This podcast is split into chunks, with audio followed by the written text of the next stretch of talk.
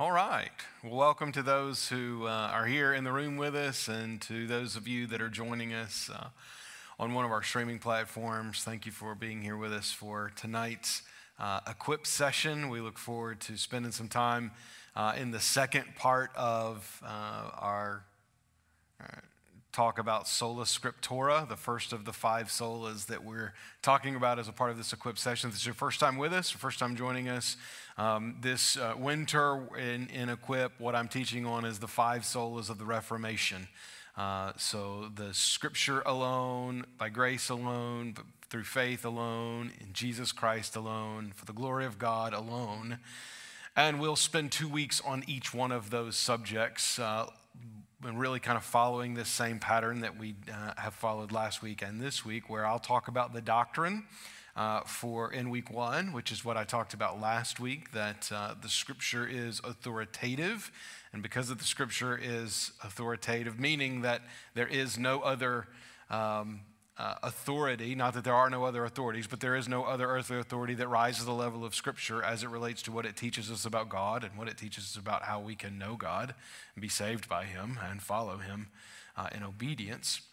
And then, because of that, the scripture is sufficient to tell us everything God wants us to know. It is necessary um, to know what the scripture says for uh, matters of salvation. The scripture is clear, meaning you don't need uh, some special mediator to tell you what the scripture says, but you can read scripture yourself.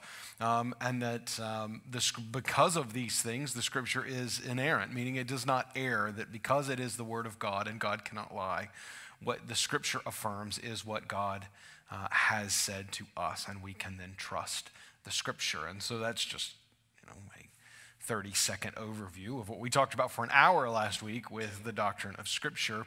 And what we'll do today is think about why that mattered then, because that's what we're talking about in this is what, what, what were these doctrines, what are these doctrines, and why did they matter during the Reformation, and kind of what has progressed over the last five centuries to the point of why does it still matter today?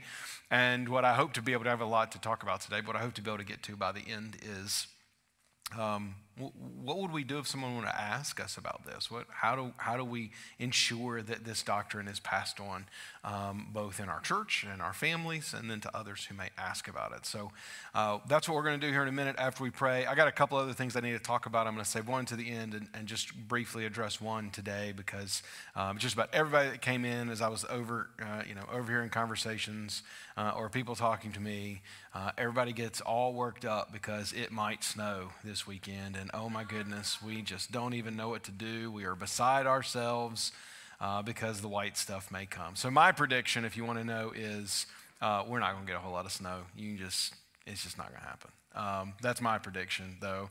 And I'm, you know, who knows? I may be as accurate as the weathermen right now.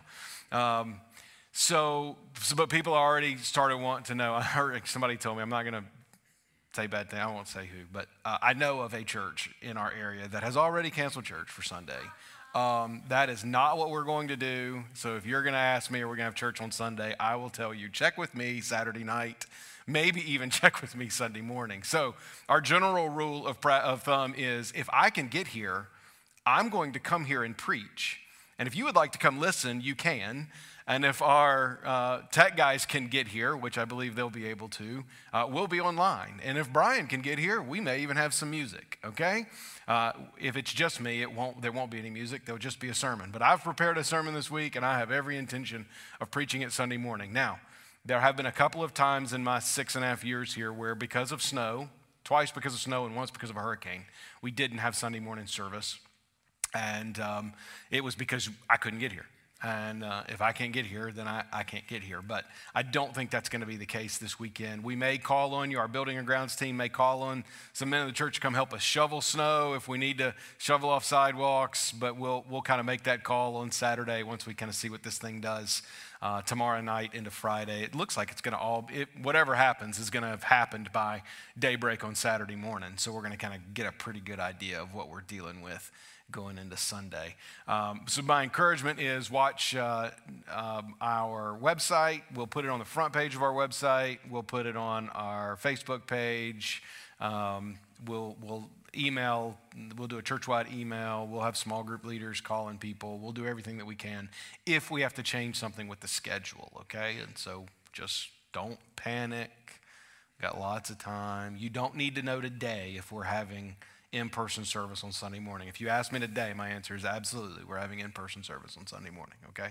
We'll make that call once we kind of see what, what's happening with, uh, with the snow because I've lived in the South long enough to know you don't believe them until it happens, okay? So that's what we're going to go with, and then we'll do our very best.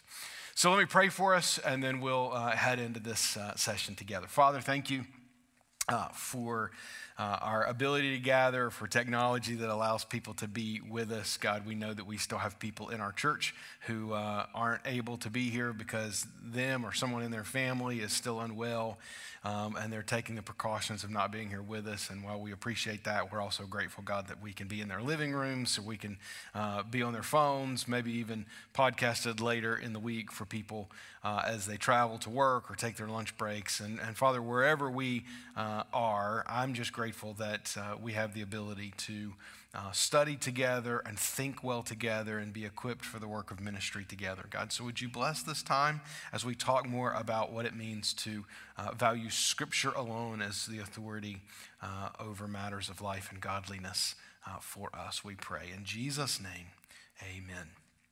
So, this second part, why sola scriptura, why the Bible alone mattered, past tense, and why it matters now. Why are we still thinking that this is important? And what are some modern challenges to it? And what uh, are some questions that we could ask as people may challenge that? And what are some questions we need to ask as we think about uh, passing it along? Now, we started with Sola Scriptura. All of these, we're really doing these in an intentional order. And the reason that we started with this one, even though the primary debate in uh, the early 1500s, mid 1500s, when the Reformation started to rage in Germany and other places, was around uh, justification. What is it that saves a person? And we addressed that two weeks ago. What is it that saves a person? Was the ended up being the the big question that was trying to be uh, asked and answered by the reformers and the Catholic Church who were going back and forth, ultimately leading to the Council of Trent, where for the Catholics they decided that in uh, official form, and you ended up with the breaking away of uh, Reformed churches or uh, Reformation churches in the 1500s. But we don't really start with grace alone and faith alone, which speak directly to the question of salvation. Where we start is with Scripture because Scripture is what informs the rest of it. And we can't have a discussion about what does it mean to be saved by grace alone, or what does it mean to be saved by faith alone, or what does it mean to believe in Jesus Christ alone for our salvation, or even uh, that, that this is all for the glory of God alone. We, we can't do any of that without defining terms. And one of the terms, really the primary term that we have to define is what are we going to rely on for our basis of authority? What is it that we are going to subscribe to and say, uh, if I believe X and you believe Y, where are we going to go to determine if X is true or if Y is true? This is where, why we have to start with this discussion that it is the scripture alone. And we'll see what was happening in the 1500s here in just a moment um, some of which I alluded to last week, but I'm going to a little more detail this week. And then we'll also see how that has progressed over the centuries uh, since the time of the Reformation to continually be challenged. We go on this, we run this regular cycle um, in uh, Christianity and, and secular influence within Christianity to kind of challenge this doctrine, this doctrine of Scripture alone, gets challenged on, on a cycle that really amounts to about once a century, right? Some new challenge to it pops up and uh, kind of rears its head, and the church has to, to deal with it. Um, because this is the ultimate question for us is if we're going to have discussions about what does it mean to be a Christian, how does one become a Christian, uh, what, what does it mean to be in the faith, we have to have a, a foundational We have to have a foundation. We have to have a place that we go and say, this is, this is what we're going to rely on as our authority. And as I taught last week, uh, what the reformers were saying and where we still stand today, as Luther said, Here I stand, I can do no other. Uh, we stand on the scripture alone as uh, the inerrant word of God, authoritative in our lives for all matters to which it speaks uh, and that it is necessary unto salvation and it is sufficient in all that God would have us to know. And I can go to the scriptures and you can go to the scriptures, and it be clear to us if we read them with spiritual eyes that God gives us uh, that births new life in, our, in us and then allows us to be obedient to Him. This is what we say. This is what we mean when we say sola scriptura. And this is why it mattered then and why it matters now, and honestly, why it will matter to the end of time. So let's talk about what was going on in um, 1517 uh, and later. And it was really was going on before that. I'm going to talk about two guys that predate Martin Luther. We always think about Martin Luther as being kind of the guy that started the Reformation, and that's not really true. Uh, there were guys before him. We kind of call them pre-reformers.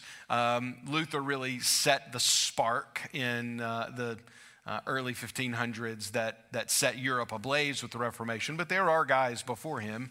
And uh, we'll, we'll, Luther was accused of being like them, and uh, I'll get to that here in just a moment. But here's, here's as far as it relates to this doctrine, and with every one of these doctrines, in the second session, we're going to go back to the 1500s. We're going to look at what was going on and ask some questions about okay, wh- why was that doctrine important for these people, for Luther and others? Because Luther's not the only one.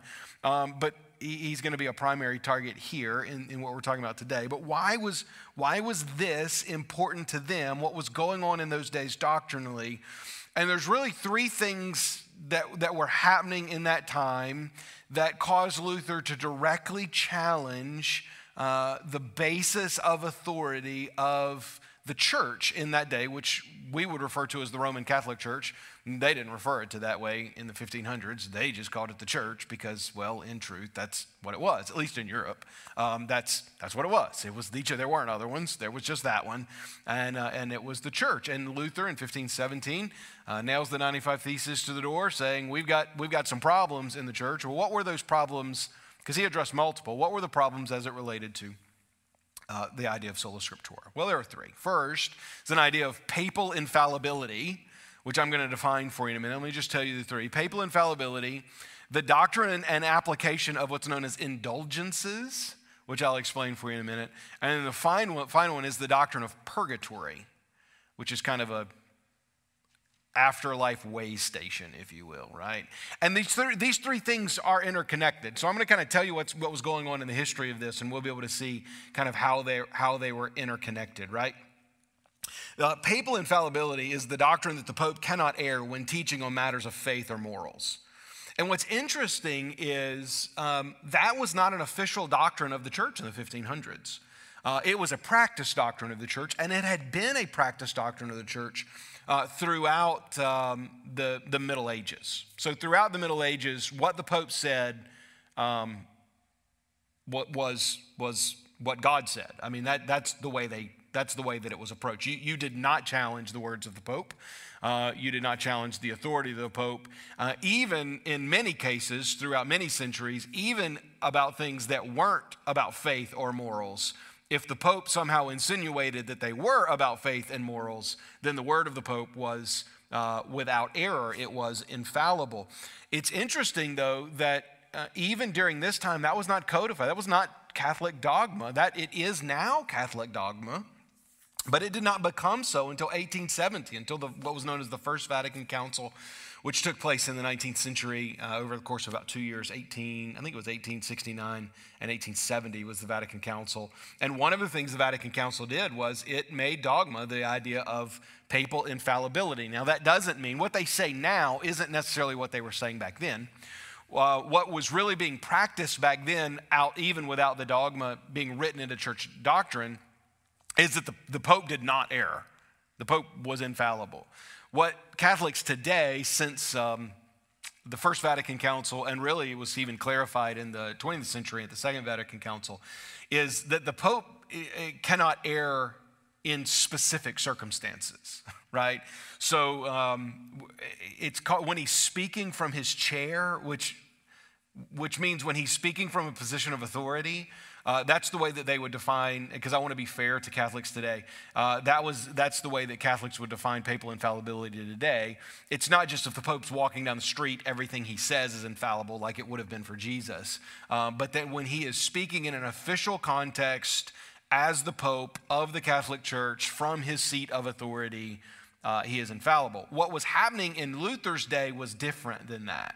What was happening in Luther's day was you just didn't challenge the Pope. It was heretical to challenge the Pope, particularly on matters of faith or morals. If the Pope said something that the church believed, or the church did, you didn't question it in Luther's day, even though it wasn't codified in uh, dogma. And so this was held and practiced firmly throughout the Middle Ages up to the time of the Reformation. So in 1517, uh, one of the things that Luther is undermining, even though he's not directly addressing it, one of the things that Luther is undermining is papal infallibility is because some of the doctrines that Luther is going to challenge in his 95 Theses and later aren't found in Scripture. They were doctrines of the church that the, that the Pope, and not just the Pope, but the cardinals through the, through the church, through tradition, as we'll, we'll call it, that through tradition, the church had affirmed these doctrines and even in, in Luther's terms, created many of these doctrines uh, in and of themselves, not based off of the practice of Scripture or the authority of Scripture, but based off of the authority of the Pope and of the church to create new uh, doctrines. And so he challenges some of these doctrines. As when, two weeks ago, when I kind of presented the history of this, we talked about him challenging some of those doctrines. And it was really an academic discussion at first. A couple of years later, in 1520, uh, right about the time that Luther is being kicked out of the church. He was excommunicated in 1520. Um, he went to a debate. Luther himself was not challenged to this debate. Um, one of Luther's kind of proteges was challenged to the debate. But Luther went anyway, and Luther ends up being the guy debating. And this is happening in Leipzig in, in 1520. And Luther debates a Catholic theologian, one of the great Catholic theologians of the day, known as John Eck. That's how we would say it in English. It's actually Johann von Eck in uh, German. Now, but John Eck is, uh, was this great German Catholic theologian, and he is very loyal to the Pope, very loyal to the church, and is, is out for blood with Luther. And so Luther shows up at this debate and ends up uh, debating in Leipzig in 1520, uh, John Eck. The primary subject being, the initial subject being papal authority. And John Eck is the one who, who, who proposed that, and I think rightly so. Like he saw the same thing that we see looking back on it in hindsight, and that is uh, wherever your foundation is, that's going to determine everything else. And so we have to define terms of what is actually going to be our authority for matters of faith and what is not going to be our authority. So, for the first question that Eck poses to Luther is Is the Pope infallible or not? And so Luther looks back over the, the tradition of the church, really about a thousand year tradition of the church, and argues that the fathers erred. The church, therefore, church tradition contained errors. And so he then would only trust them if they provided evidence in Scripture. So Luther didn't say, let's just do away. Remember, he's a reformer. The idea was reformation of the Catholic Church. Luther, at that point, did not want to start a new church. He wanted to reform the church that he was already a part of. And so he didn't say, let's do away with tradition totally. Let's do away with the teachings of the church totally. He said, let's check the teachings of the church against Scripture. Not against my ideas, not against your ideas. Let's just check them against Scripture because the, the, the fathers, meaning, it was Luther's word for it, uh, but previous generations of church leaders had error had erred. They, they, they had gone wrong in certain things, and there are uh, several examples I don't have time to go into today of the places from 500 AD to 1500 AD where uh, the Catholic Church had significant errors, and they had to correct those errors. There were, there were times where there were two or three different people claiming to be pope at the same time during the Middle Ages. And these people taught all manner of things. And so uh, Luther says we ought to check everything that they have against Scripture, ultimately leading Eck to accuse him of being a heretic. And he appeals to two people that were alive in the 1400s. One of them, um, a guy you've very likely heard of, uh, named Wycliffe, right? Wycliffe Bible Translators is named after this guy because he's the first guy to take the Bible from Latin and translate. He translated into Middle English, and and the church, the Catholic Church, was not very happy about that um, at all. Uh, and another guy that you've probably not ever heard of, who was. Um, who would have been from what would be today like the Czech Republic, um, named uh, John Huss. And so John Wycliffe copied the Bible in English uh, in the late, so like about 130, 140 years before uh, Luther. So this is really a forerunner of the whole idea of sola scriptura. Um, and he professed that a, a person could be saved outside of the Roman Catholic Church. That was a huge challenge because remember, this was the only church that really existed. And Wycliffe said, hey, if people could read their Bibles on their own, this was his rationale, right? If people could read their Bibles on their own, in the language they understood, because nobody understood Latin except for the priesthood. Uh, if they could read the Bible on their own, then maybe they could understand it and maybe they could be saved by it, and maybe they wouldn't need you to do this for them. And they didn't like Wycliffe for that. Wycliffe ended up dying um, before he was found to be a heretic. They, they didn't like him. Um, and it, it, there's some debate over whether he was able to translate the whole New Testament or if he was himself just able to translate uh, the Gospels and others translated it. The whole, the whole New Testament was translated into English about the same year that he died. Uh, what's interesting, though, is sometime later, uh, a few decades later, um, the Catholic Church actually dug his body up. This is a true story. They dug his body up and burned him as a heretic um, posthumously, right? So after he had died, that's kind of a weird thing, a weird little historical fact for you, um, is that he was burned at the stake, even like decades after he had died. Um, John, uh, uh, John Huss, the other theologian that, um, that Eck accused Luther of being like, was not so fortunate to be burned at the stake after he, was di- after he died. He was burned at the stake uh, for being a heretic. He taught that Peter and the popes after him uh, were not ever and are not now the head of the church. So you can see why Eck accused Luther of being like Wycliffe and like Huss, because Wycliffe believed in the scripture alone, that the scripture could lead people to salvation. Huss believed that the Pope was not the head of the church. And so what Luther was doing is he was taking the, he was really building off of those two ideas and combining them into one, saying the Pope is not infallible, the scripture is infallible. And if you look at writings about this, this is what's interesting. This debate lasted a very long time, and they took a break. And actually, before the break, um, Luther kind of fought vehemently uh, against the idea that he was like these guys. Like, like that took Luther back a little bit, that he was being put into the camp of two guys that both of which, one before he was, uh, one while he was alive and one after he was dead, burned at the stake. Luther took offense to that on break, Luther does a little bit of soul searching and comes back into uh, the place where they're hosting, hosting the debate, comes back and states plainly, Yes, I am in the line of Wycliffe and Huss. Um, that the Pope cannot, this is what Luther says then, the Pope cannot create new doctrines, and only those doctrines derived from Scripture must be believed. It's at this point where the, uh, where, where Luther has really drawn his line in the sand. Now, it would be later, right at the Diet of Worms, where Luther would be asked to recant, and he does not recant um, uh, on penalty of death. He, does, he is not martyred, and really because of the following that he had created, the Catholic Church was afraid. Um, but, but it's really in this moment that Luther is siding with people that the church had considered heretics. He's siding with people that he himself had probably at one point in his life considered to be heretics. And so he takes that stand there, right, against papal infallibility. Now, keep that, keep that debate in your mind because we're going to come back to it here in just a second. And let's talk about indulgences and purgatory for just a second. Indulgences are the sale of really pieces of paper, right? Um, that acknowledged a donation or a, some other kind of charitable work, and it was known as an indulgence. Uh, that's what the piece of paper was known as. But it, it, it, it was kind of a receipt for money you had given to the church or work that you had done in the name of the church that certified that your soul would enter heaven more quickly by reducing your time in purgatory.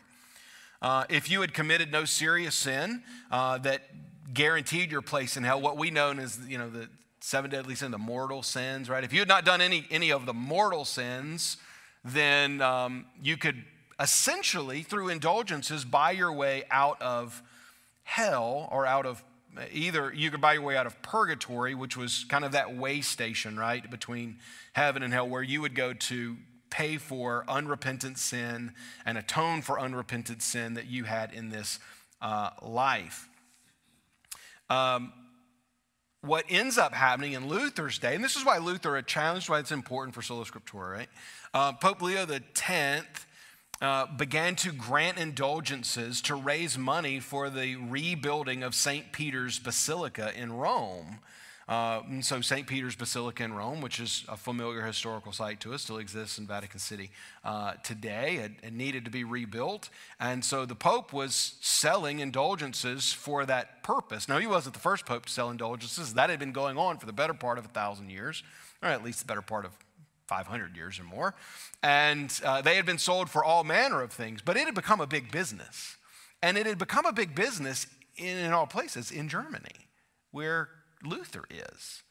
And there was a guy who, who there were multiple, but there was one guy specifically.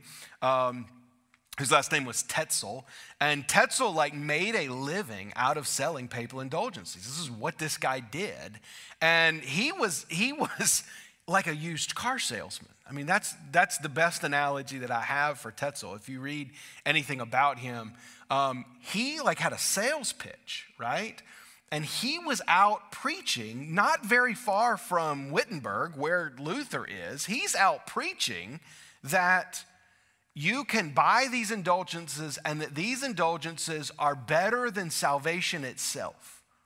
Like if you have this piece of paper uh, you could, and this was like on authority from the Pope, from Pope Leo X, you could really reset your sin count to zero.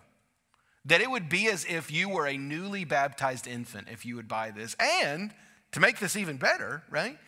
If you had loved ones who had died, and you were pretty sure they were in purgatory because the Catholic doctrine of purgatory pretty much puts everybody there, at least for some period of time. Some people there for thousands and thousands and thousands of years, okay? And you got a loved one that died and you're pretty sure they're in purgatory, hey, you could buy an indulgence for them. So not only are we burning heretics at the stake after they're dead, but we're buying indulgences for people after they're dead. And you don't even need to be a good Christian to do it. So you don't have to be in right standing with the church to give your money to the church to buy someone else's way out of purgatory. So you could buy your own way out of purgatory. You could buy somebody else's way out of purgatory. And, and these, these pieces of paper were like gold. Um, the, in the book that I've recommended to you out there, in the section where he's writing about this, he calls them the bingo cards of the 16th century, right? Like it was like this, this thing, you wanted to have these indulgences. This was, this was a really valuable thing. And Luther was gravely concerned about the way in which people were seeing themselves as getting into heaven based off of some type of financial transaction. Now, it didn't just get to this point, right? It took centuries for it to get to this point. It was centuries of the practice of, indulgent, uh, of indulgences where people were giving, where people were doing things. By the way, you got indulgences. People who fought for the Crusades, like that was an indulgence, okay? Like fighting in the Crusades for the, you know, Roman Empire, for the Catholic Church. That, that was, was an indulgence. And some indulgences applied in different ways. They even got to a point where indulgences were sold based off of the number of years it would cut you out of purgatory. So there was like a monetary scale, right? That wouldn't mean anything to us today because money's different now. But, you know, hey, look, you give $100 to the church, it's going to buy you a year out of purgatory, right? Like that, that, that's how the system over the course of centuries had developed within the Catholic Church to where by the time we get to the 16th century, um, you, you've got literal used car salesmen, right? out there just hawking indulgences, and the Pope, who wants to rebuild the Vatican, is, is all for it. Okay? So he's, he's encouraging this, he's the one uh, signing them. So while indulgence is what Luther's only disagreement with the institution, um, it was a major one. It was really like he looked around, and most of the 95 theses, I would say the majority of them, dealt with the selling of indulgences. Because, I mean, my goodness, like this is how people were, were getting into heaven. So let's go back to that debate, right, in, in Leipzig. The debate moved from uh, the subject of papal infallibility to the subject of purgatory, right? So papal infallibility was, was the question uh, in theory, right? What is our authority? Purgatory then becomes the question of practice.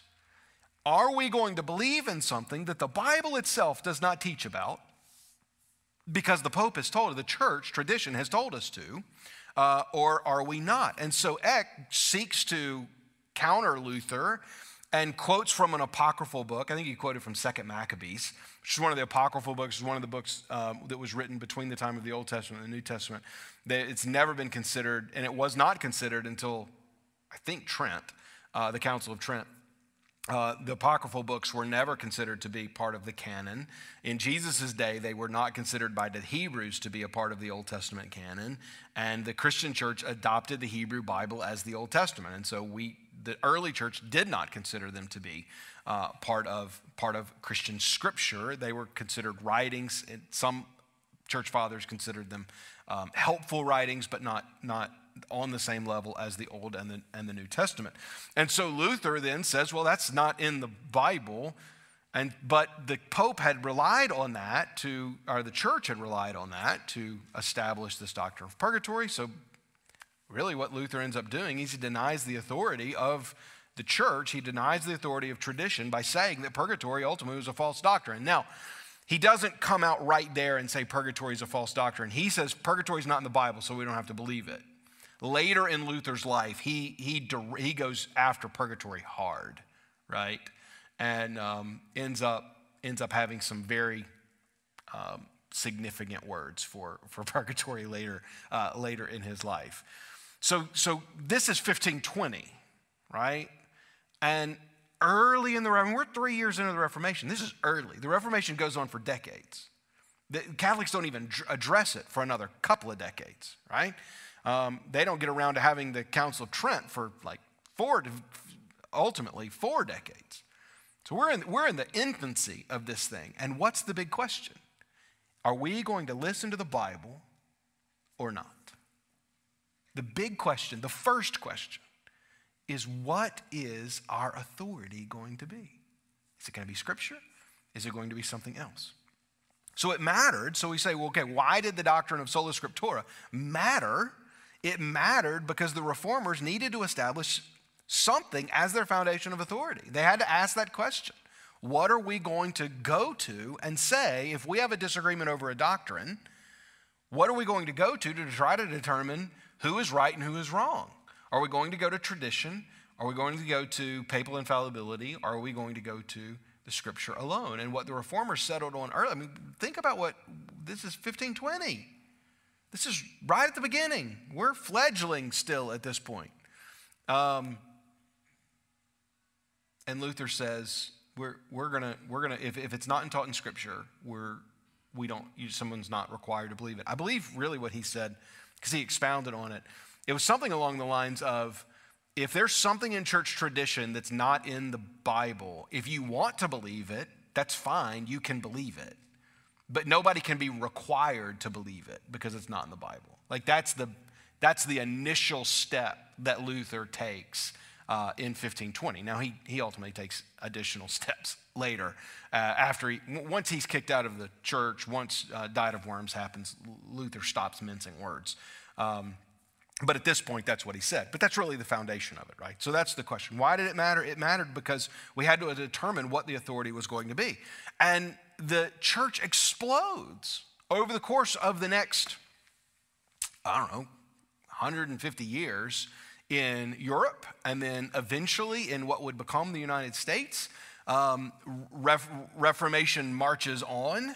Um, you end up you end up with some churches like Anabaptists and um, others who we're not in the line of Anabaptists. We're in the line of, of the London Baptist Confession, British Baptist. I've taught on that a couple of years ago. Um, nonetheless, um, you, you end up with what, we, what you could consider like extreme reform churches, churches that, that maybe went too far. Maybe we would even look back on and say they went too far. There were definitely reformers that thought they went too far, and these things were happening in pockets in England and Switzerland uh, and Eastern Europe. Uh, but pretty much Germany becomes all, you know, becomes all Lutheran. England becomes all Anglican. I mean, these things spread, and these things spread uh, very, uh, very quickly. And so that's kind of that first cycle, that first challenge. The first challenge was kind of church against church. It was Catholic Church, the Roman Catholic Church, against the, the reformers. And then something else happens in Europe, spreads to. Um, spreads to uh, at that point at the beginning of it at least what would become the united states uh, and it was known as the enlightenment and uh, the enlightenment rears a new challenge uh, against uh, sola scriptura, and that the Enlightenment, and the Enlightenment is kind of like postmodernity. It's a little hard to nail to the wall and say this is when it started, and this is when it stopped, and this is everything that it believed. But nonetheless, uh, the Enlightenment, particularly in the 18th century, it bleeds over. Uh, into the early part of the 19th century, but we're talking about the 1700s here for the most part very, very late 1600s, some of the writings. With all of these things, like it was with Wycliffe, there's always some some early people, right, that are a little too early and nobody listens to, and then eventually everybody listens to. And that happens with the Enlightenment. There was some early writings in the 1600s, but eventually by the 1700s, it's the, it's the rage of the day. And what the Enlightenment said was that one's own reason and intellect was all that was needed to discover truth. That we didn't need an outside source. We didn't need a top down authority, right? We didn't need authority of Scripture all I needed was my own reason and intellect. So then, the, the Enlightenment, and, and uh, particularly in uh, academic circles, and, and, a lot of this stuff starts in academic circles. It, it started in academic, we see that still in our day today. We've seen that throughout history.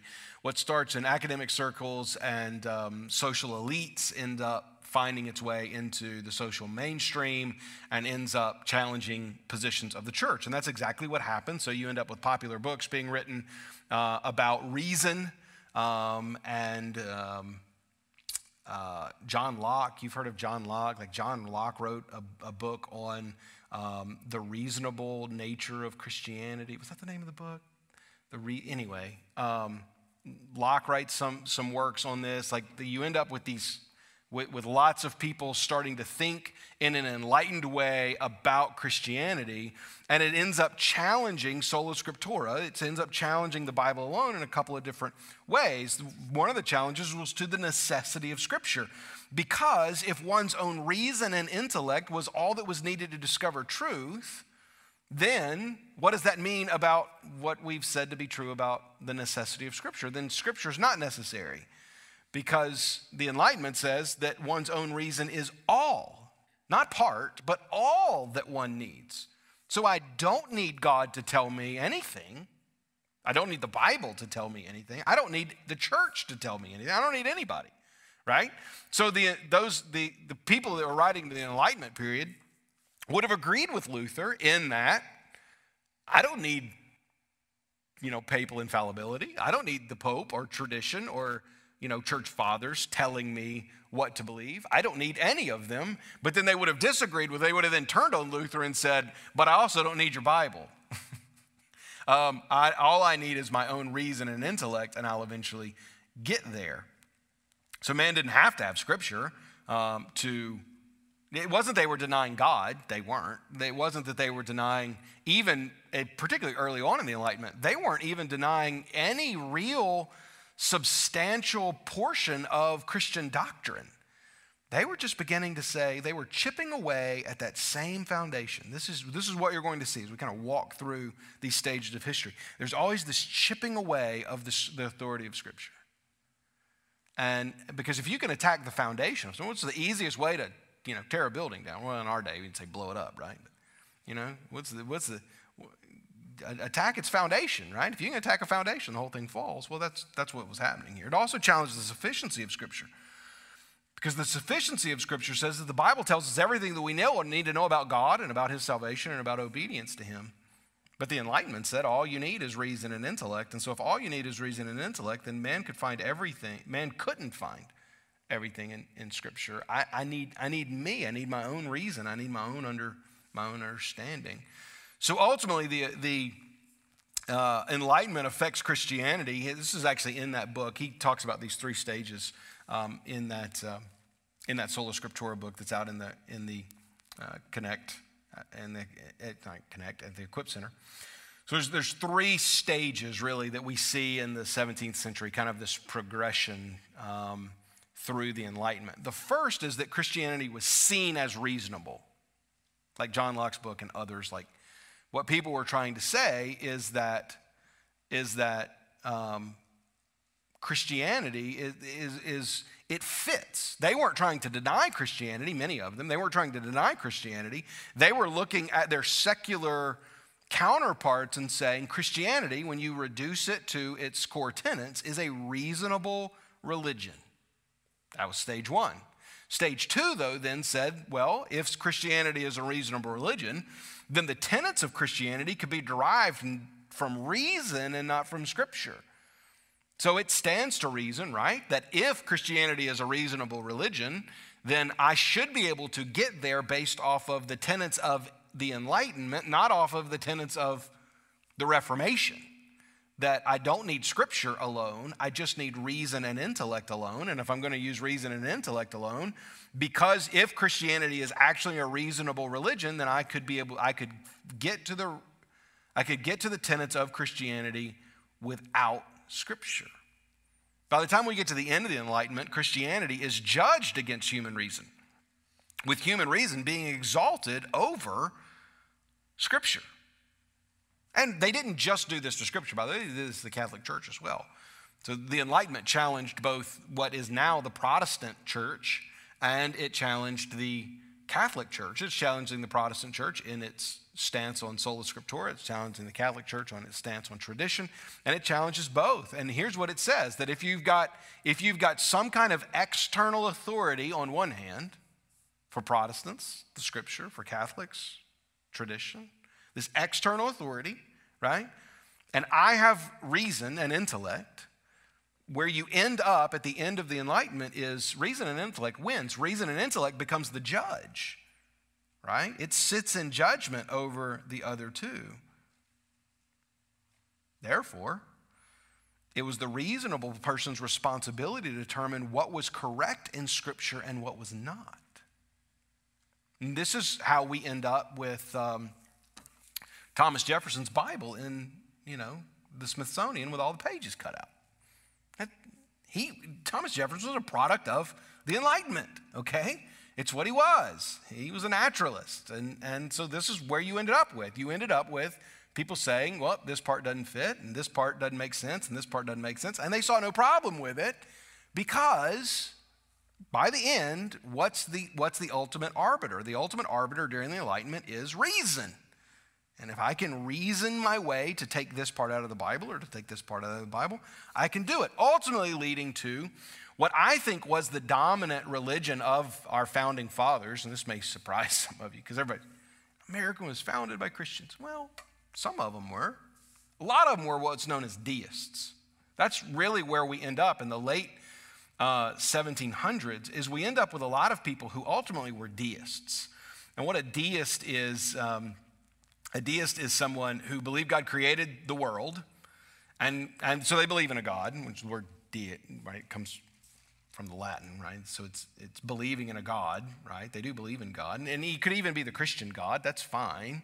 It's, they would, many of them would affirm, okay, yeah, this is the God of the Bible. But he created the world in such a way that it functions independently, and then he doesn't need to intervene. So things like miracles, we don't need to believe in that. Um, things like Jesus dying for our sins, being resurrected, we, we don't need to believe in that.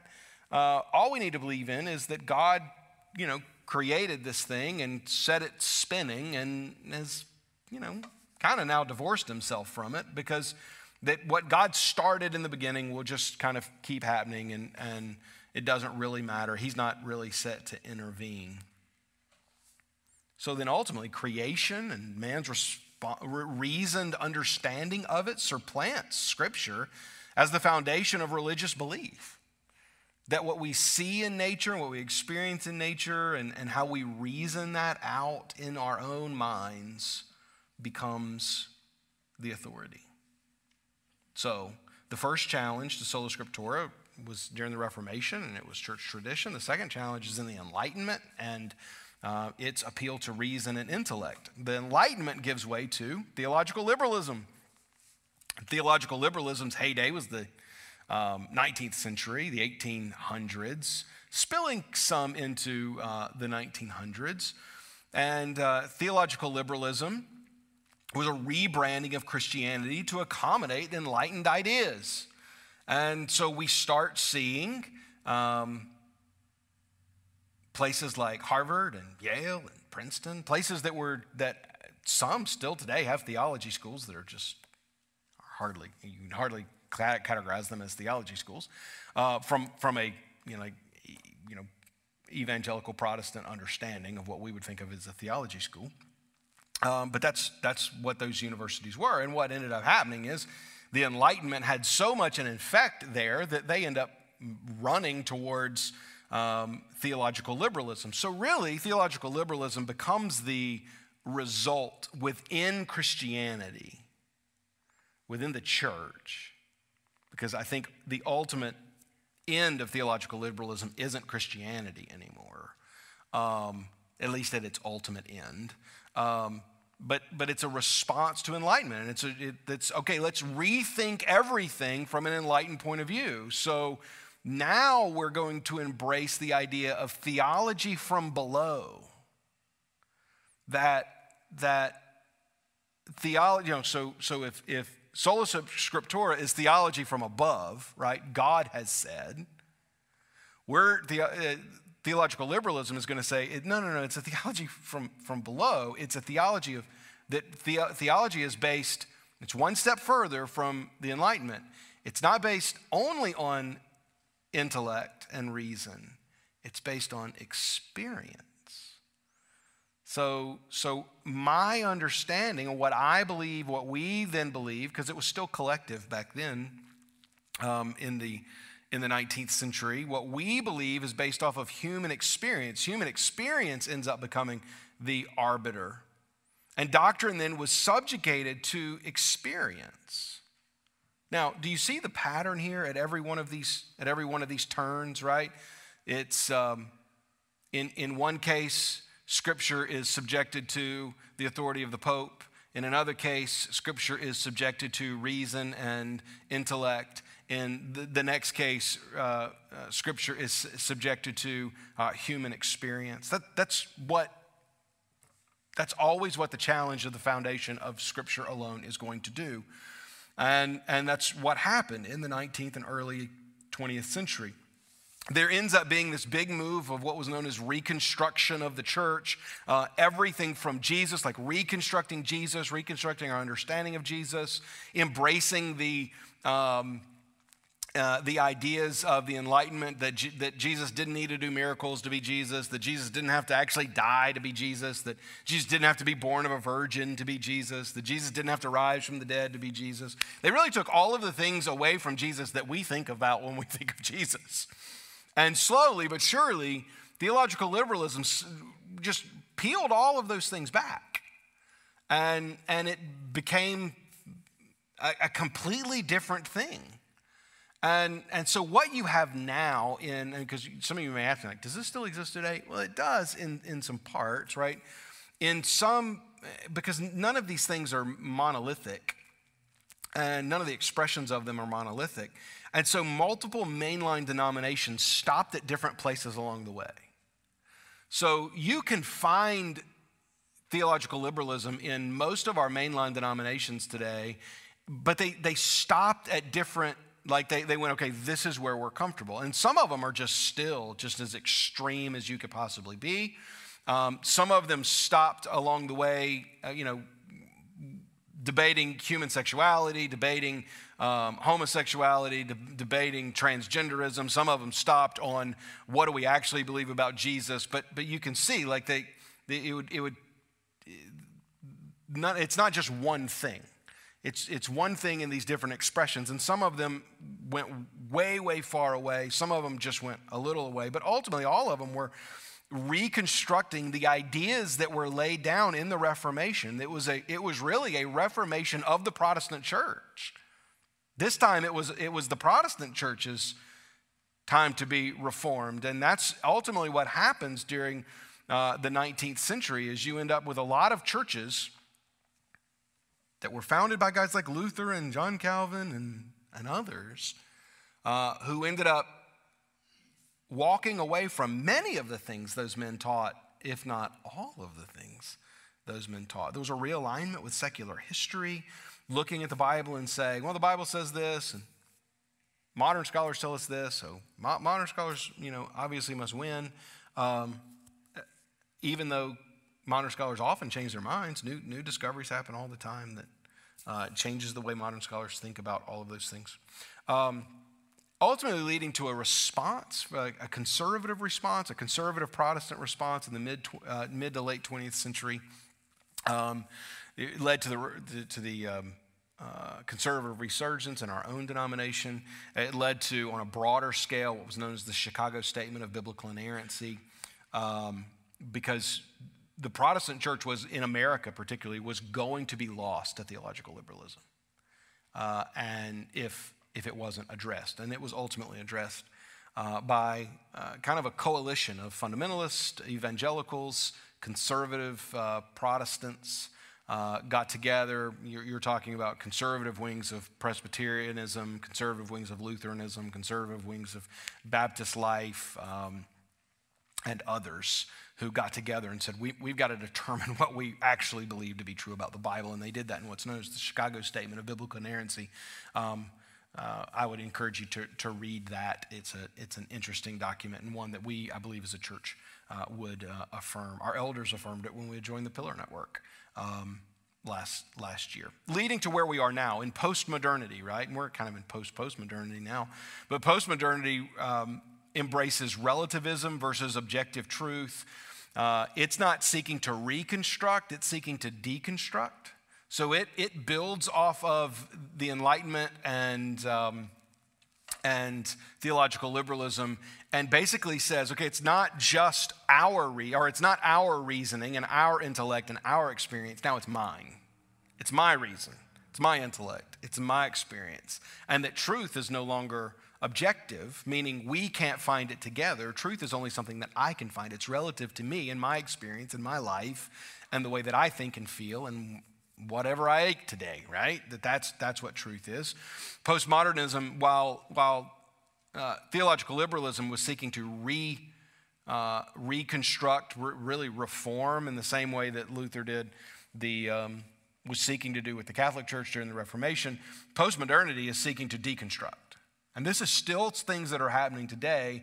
It happened first in um, what was, in some cases, left of mainline Protestantism, but it's happening today uh, in evangelical circles. It is actually a major conversation, I would say, even in just the last two or three years, within evangelical Protestantism of you know young people coming out of our churches and using then the words deconstruction. That's a, that's a very popular buzzword today, uh, where people are deconstructing their faith. Where, and to deconstruct something means to take it down to its pieces, not to seek to change it, but to take it down to its pieces and examine each one of those pieces and to determine for yourself which one of those pieces is true and which one's not.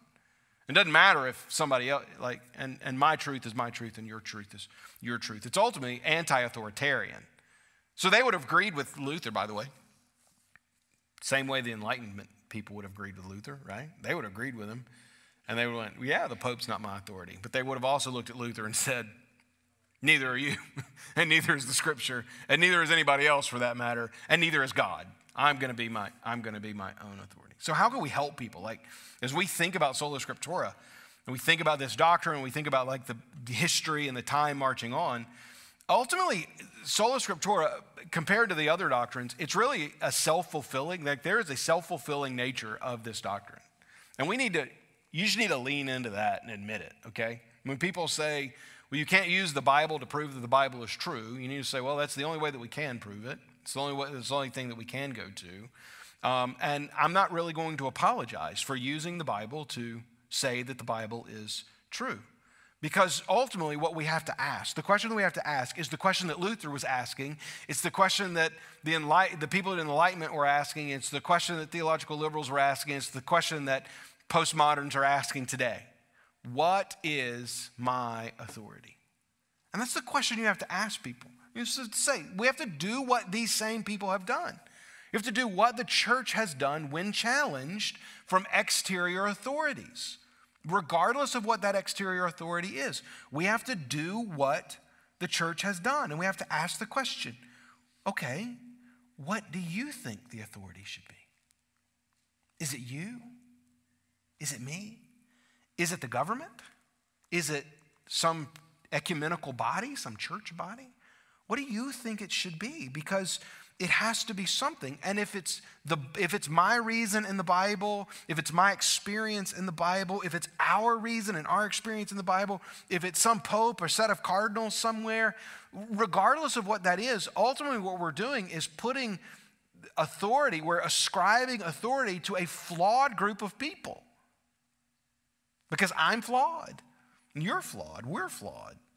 Our experiences are flawed. Our intellect is flawed. These things happen. Human reasoning is flawed. If you think about what, uh, you know, you go back to the 18th century, and the things that they thought were absolute scientific truths and facts then are not in any way what people today would believe would be scientific. They were still leeching people back then, okay? They, they, they didn't understand like germs. I mean, they, reason has changed significantly, right? Reason changes. Human experience is greatly varied. Human intelligence, our intellect changes all the time. Like these are things we, we have to admit. And so then the question is if I'm flawed and you're flawed and society is flawed, but God isn't, then what if we were to go to what He has said and believe what He has said as the ultimate authority on truth in our lives. Ultimately, sola scriptura is a matter of faith. And, and let's just not apologize for that. Let's recognize that it's a matter of faith and let's teach people to believe in the Bible according to faith. And Paul's, right before Paul dies, we believe right before he died, he was in prison. He writes a letter um, to Timothy. It's his second letter to Timothy. And just before, I believe, a couple of weeks ago, or maybe last week, I read 2 Timothy uh, 3 16, which talks about, you know, all scripture is breathed out by God and is profitable for teaching, preaching, and rebuking, right? But before that, listen to what Paul says. He says, But as for you, continue in what you have learned. This is 2 Timothy 3 14 and 15. Continue in what you have learned and firmly believe, knowing from whom you learned it and how from childhood you have been acquainted with the sacred writings, which are able to make you wise for salvation through faith in Christ Jesus. Now, if we go to 2 Timothy 1, we know who Timothy learned these things from. Paul, sure, but not early in his childhood. Early in his childhood, it was his Jewish mother and grandmother who taught him the scriptures. So, you know what we need to do? We need to follow in this example and teach people, teach children Teach those in our church, teach those in our spheres who will listen to them. The scriptures, Paul ascribes value to Timothy having learned the scriptures at an early age. There's no better thing we can do for our children than to teach them that the scriptures are God's word and that they should rely on them above everything else they learn. And there's nothing wrong with them learning all these other things. We don't hide our kids from stuff, but recognize that there is an authority and that authority is God. And God has spoken to us, God chose in His wisdom to give us His written word. And that then becomes our authority. And there is value, great value, in teaching that to children because as we teach that to them as children, they grow up believing it. We also need to recognize that it's important for us to check our authorities that tempt us away from Scripture. You may be tempted by reason or intellect or experience. Because these things aren't bad. Reason is not a bad thing. Intellect is not a bad thing. Experience is not a bad thing. But they can draw us away from Scripture. We should, I believe, challenge the things that we believe. I, I, am not, when people, there, there are people, and I keep up with these things, I think it's part of my job to keep up with these things. You know, I talked about deconstruction. There are people doing that, and I don't always think it's terrible for young people, I think it's actually part of being a young person or even a, an adult at, at, times of our lives to look at the things that we've been taught, look at the things that we hold true, and to ask questions and to say, is that still true? Is that actually true? I think the church should always be reforming. We should always be looking at ourselves as a church and saying, are we doing things that the Bible hadn't told us that we're supposed to do? But we've just been doing them because that's the thing that we've always done. And that applies to us as individuals as well. I think that's important. The Bible, I think, even encourages that. In 1 Thessalonians 5.21, Paul writes, but test everything, hold fast to what is good. You've heard the phrase, you know, eat the meat, spit out the bones. I think we should do that in our lives. We should look at the things that we believe and test them. But what do we test them against? We test them against Scripture. So, are we allowing our own reason, our own intellect, our own experiences, are we allowing those things to attack us? We don't even know it. Are we allowing them to chip away at the scriptures and we don't even realize it? If we are, then, then, then test these things, but test them not against your own understanding, test them against scripture, right? Lean not on your own understanding, lean, lean, on, lean on the word of God. Last thing I'll say, and I know I recognize the amount of time, is we do have to be careful. Go all the way back to the 1500s. There was the idea of the infallible pope, right? And you did not challenge the word of the Pope, the Pope still had the ability to burn you at the stake for being a heretic. You didn't challenge the Pope. Well, we don't really have that today, at least in our culture, we don't have that today. But we run the risk, I think, in conservative evangelical churches, Protestant churches like ours, of setting up many popes all over the world where people just believe what the preacher said. We like the preacher. I hope you like a preacher, right? Um, seems like a reasonably smart guy, decent at what he does. And you just take his take him at his word. You know, Pastor Ryan said it. I don't hear you guys say this a lot. I hope you don't say this out, you know. Pastor Ryan said it, so it must, must be true. No, no, no, no, no, no, no. Let, let's, not, let's not bank on that. Let's go to the scripture every time. This is why I preach the way that I do. Because I hope, at least, I'm showing you biblical support for every word that I have to say from the pulpit. Um, let's, let's, let's not set up you know, a mini pope in our own little system. And I think that is the, the, uh, the challenge of another doctrine that we're not talking about in this series called local church autonomy. I talked about it when I did Baptist distinctives a couple of years ago. Baptist distinctive, uh, one of our Baptist distinctives is local church autonomy. There's nobody that tells our church what to do. We could go off the rails theologically, and nobody would tell us anything. Now, eventually, depends on what we did. The Southern Baptist Convention may defellowship us. You know how much that would matter? Not at all. It wouldn't change anything. I mean, it really wouldn't. Like, we'd actually get to keep. We, we wouldn't send them money anymore, right? I mean, um, and so, because we are independent, and I believe, we're, I believe that's a good thing, I believe in local church autonomy. Um, but it, we run the risk of, of setting up our own little Catholic system, our own little pope, with our, you know, our own little cardinals, our small group leaders, our other elders, you know, setting up this little system. You be careful with that. Let's always go to Scripture. No matter what I say, no matter what somebody else says, let's be a church that always goes to Scripture because the Scripture alone is the Word of God and it is the authority that we should lean on and that we should stand on. Here I stand, I can do no other. Right? All right, let me pray for us, and then I'm going to go, I'm going to stay on. If you're on with us, um, let me just do this, then I'll pray at the end. Let me do that because I got, I got, um, I want to talk about the next two weeks. So stay on, stay on live with us. We're still live, right, Brian? I know we've gone over. Okay. Um, next week, uh, Lord willing, I'm not going to be here. Um, we, for seems like three years now, have been planning a tour of Israel, and uh, some people in our church and some people from a couple other churches uh, are going. You pray for us. Um, it's, it is a tour. It's not a mission trip. I mean, it's a tour. But uh, I did this a few years ago. It's a great experience. I would hope to be able to do it again sometime if uh, you're not able to go. But we've got 37 people going but we've all got to like avoid getting you know covid and we've got to get covid tests when it's supposed to snow all weekend um, and then we got to get covid tests when we get to israel and, and all that stuff. So just pray for us that we're able to do that and be able to that these people that have been long looking forward to this trip for a long time uh, we'll be able to do it and it'll be good. But i won't be here next wednesday um, but every quarter, we try to do a uh, prayer gathering anywhere where we pray corporately together through our prayer guide. And so that'll be next Wednesday. Uh, Brian and some of our other elders will lead us in that. Some really important things we've got to pray for, some stuff going on in Rwanda. We've got a team uh, going at the end of February. There's some things going on at Redemption Heights we're going to pray for. We're going to be voting together as a church um, to call a new pastor in February, right? Some very important things in the life of our church. Let's value prayer. And so we're going to do that next Wednesday night. And then uh, that's the 26th. And on February 2nd, I will be back. I, we come back that day. My plan is to be here, but listen, y'all don't want me to fly, do transatlantic flights, and then try to get up here and teach. There's no telling what I'd say. Um, and so that worked out really good as an opportunity for you to hear Jadrian Haywood, who is, if you weren't here on Sunday, is the candidate for our pastor for adult discipleship and outreach.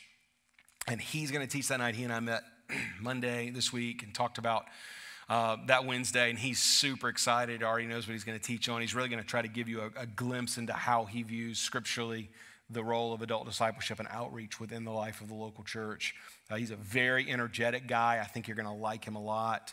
Uh, but it's going to be your first opportunity to really get to know him. You'll have some other opportunities to get to know him um, at a town hall the following Sunday. But make sure you're here. That would be one. You know, those of you that watch us online, if you can make it that day, I would encourage you to be in the room.